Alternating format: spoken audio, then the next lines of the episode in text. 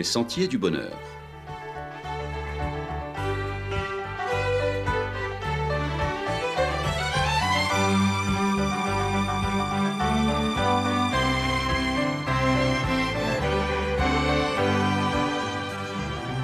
Une émission qui vous apporte un message d'espérance, de paix, de joie et de confiance. Chers amis auditeurs, bonjour. Quelle marque de chaussures portez-vous?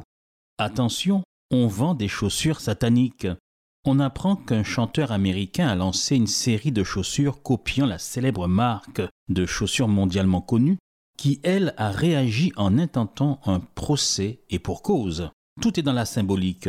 Ce chanteur a fait fabriquer 666 paires de ces satanées chaussures au prix modique de 864 € la paire.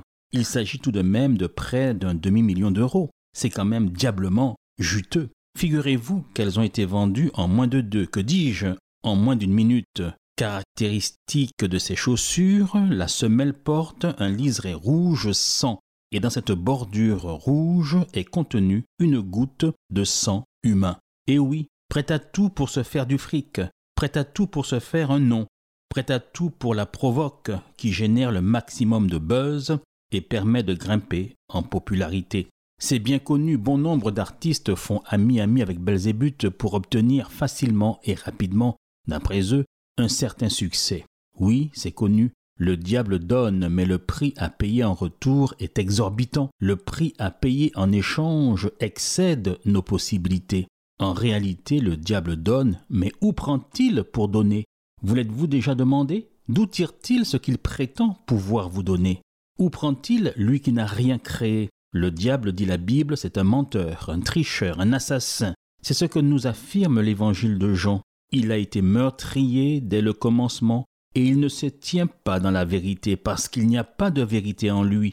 Lorsqu'il profère le mensonge, il parle de son propre fond car il est menteur et le père du mensonge. En réalité, le diable ne possède rien en propre. Il est une créature, donc forcément limitée, mais de plus, une créature malfaisante, rebelle et méchante. Et en tant que créature, ce n'est qu'un illusionniste dans sa prétention à pouvoir nous accorder ce que nous désirons. Magicien, illusionniste, certes expérimenté, mais qui ne peut vous vendre que de la poudre de perlimpinpin, de la poussière d'étoiles. Quand le diable donne, c'est qu'il a commis un forfait. Pour prendre ailleurs, pour prendre souvent chez un plus crédule, un plus malheureux que vous, pour vous donner, il a dérobé, extorqué quelqu'un d'autre, le mettant sur la paille, le ruinant en le poussant au jeu et à la faillite, en le poussant à des actes trahissant la morale, en le poussant parfois au meurtre. Bref, il vide une poche pour remplir la vôtre. La fréquentation de près ou de loin de cet être malfaisant n'est jamais saine et n'est jamais sans conséquences désastreuses et douloureuses.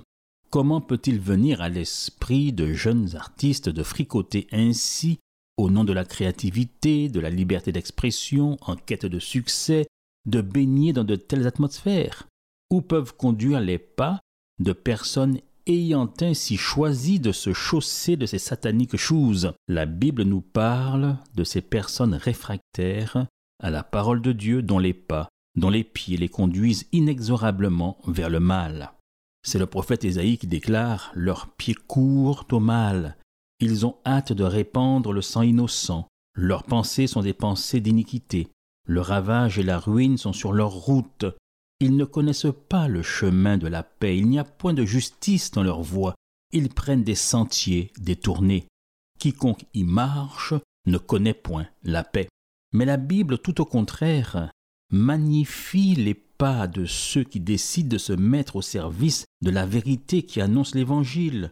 Toujours selon le prophète Ésaïe, qui déclare qu'ils sont beaux sur les montagnes, les pieds de celui qui apporte de bonnes nouvelles, qui publie la paix, de celui qui apporte des nouvelles joyeuses, qui publie le salut, de celui qui dit à Sion, ton Dieu règne. Oui, la Bible magnifie les pas, les pieds de ceux qui ont décidé de se maintenir sur le bon chemin, qui est souvent, il est vrai, un chemin étroit, escarpé, dangereux, mais qui est illuminé par la présence du Seigneur à nos côtés selon sa promesse que nous trouvons au psaume 37. « L'Éternel a fermé les pas de l'homme et il prend plaisir à sa voix. S'il tombe, il n'est pas terrassé, car l'Éternel lui prend la main. J'ai été jeune, j'ai vieilli, et je n'ai point vu le juste abandonné, ni sa postérité mendiant son pain. » Si c'est votre cas, vous ne trébucherez jamais et vous arriverez à bonne destination. C'est ce dont nous assure encore le psalmiste au psaume 85. « Mes pas sont fermes dans tes sentiers, mes pieds ne chancèlent point. » Il ne suffit pas d'avoir des chaussures de marque pour marcher et réussir sur le chemin de la vie. Encore faut-il avoir la bonne lumière et être illuminé d'une clarté divine. On se rappelle dans les années 80 de Imelda Marcos, l'épouse du commandant dictateur Marcos aux Philippines, qui fut chassée du pouvoir et qui possédait des centaines de paires de chaussures, dont quelques 1220 paires de chaussures de marque signées des plus grands noms, dont une paire très spéciale à l'époque qui s'allumait automatiquement la nuit. À l'époque, la première dame des Philippines fascinait par son imposante collection de chaussures de luxe, devenue le symbole des excès du régime dans ce pays dont nombre des habitants, englués dans l'extrême pauvreté, marchaient pieds nus. Rien de vraiment totalement nouveau. Déjà à l'époque du psalmiste et de Jésus, en Palestine, on a retrouvé des chaussures qui pouvaient être équipées d'une lampe à huile pour cheminer en sécurité la nuit. Voici pourquoi il est dit au psaume 119 « Ta parole est une lampe à mes pieds et une lumière sur mon sentier. » On le sait, le chemin de la vie n'est pas toujours un chemin facile et aisé, parsemé de pétales de roses, loin de là.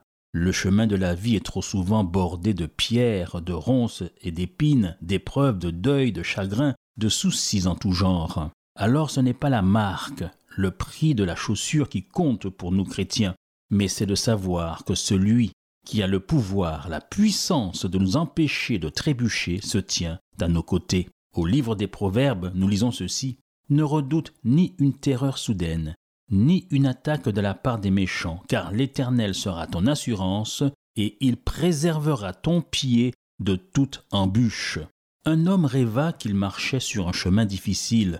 Il regarda derrière lui et vit la trace de ses pas sur le sentier escarpé. Il arriva finalement au bord d'un marécage et ne pouvait plus avancer. Il ne pouvait plus faire un seul pas. Soudain, il se retrouva de l'autre côté du chemin. Il se retourna et ne vit plus la trace de ses pas. Oui, tu ne vois plus la trace de tes pas sur le chemin, car c'est à ce moment où le chemin devenait impraticable, dangereux. C'est à ce moment du chemin que surgit la maladie.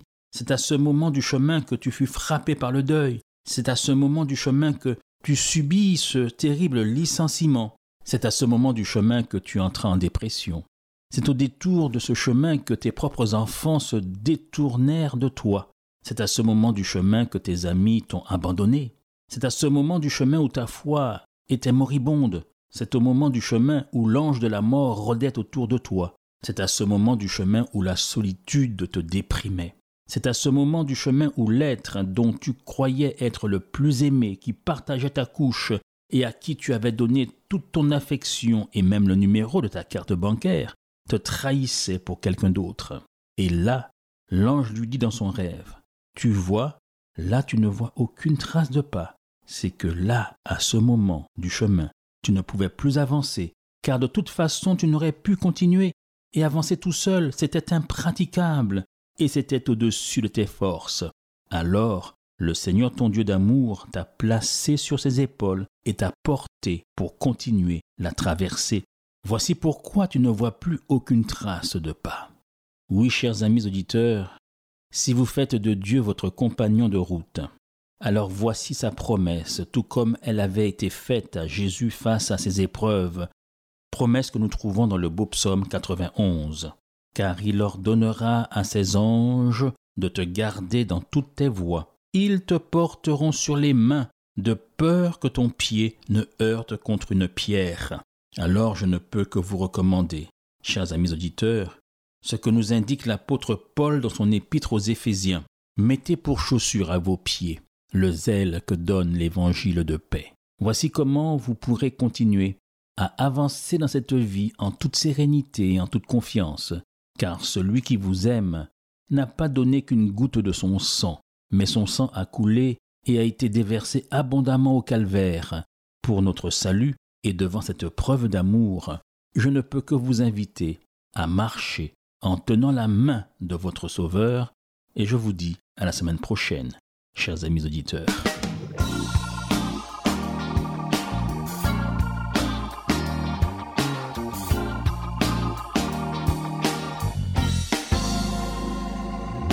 Ce que tu veux dire à ce prince des ténèbres, allez, écris-le sous tes pieds. Ce que tu veux dire à ce lion rugissant, allez, écris-le sous tes pieds. Tu peux le dénoncer, tu peux le commander.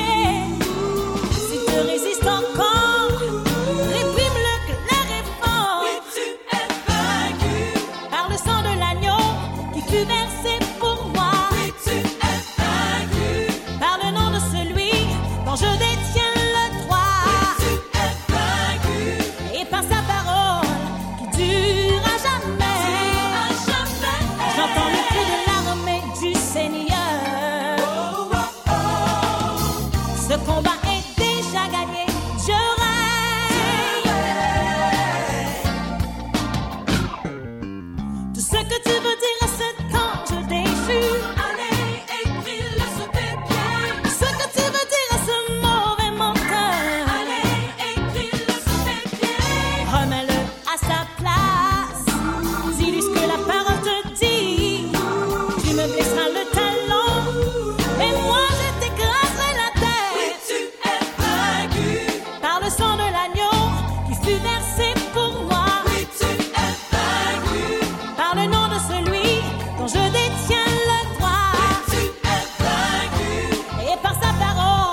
qui dure à jamais.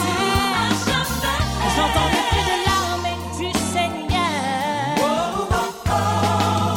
Ce combat est déjà gagné. Je rêve. Tout ce que tu veux dire à cet ange déchu. C'était votre émission hebdomadaire Les Sentiers du Bonheur, un programme présenté par l'Église adventiste du 7e jour. Aimeriez-vous lire le texte de la causerie d'aujourd'hui ? Demandez-le. Il vous sera envoyé gracieusement. Nous tenons également à votre disposition notre cours de Bible gratuit par correspondance. Nous le recommandons vivement à tous nos auditeurs. Écrivez-nous aujourd'hui même. Voici notre adresse. Boîte postale 50 97 282, Le Lamentin, CEDEX 2. Nous nous réjouissons à la pensée de vous retrouver à l'écoute la semaine prochaine à la même heure. À bientôt.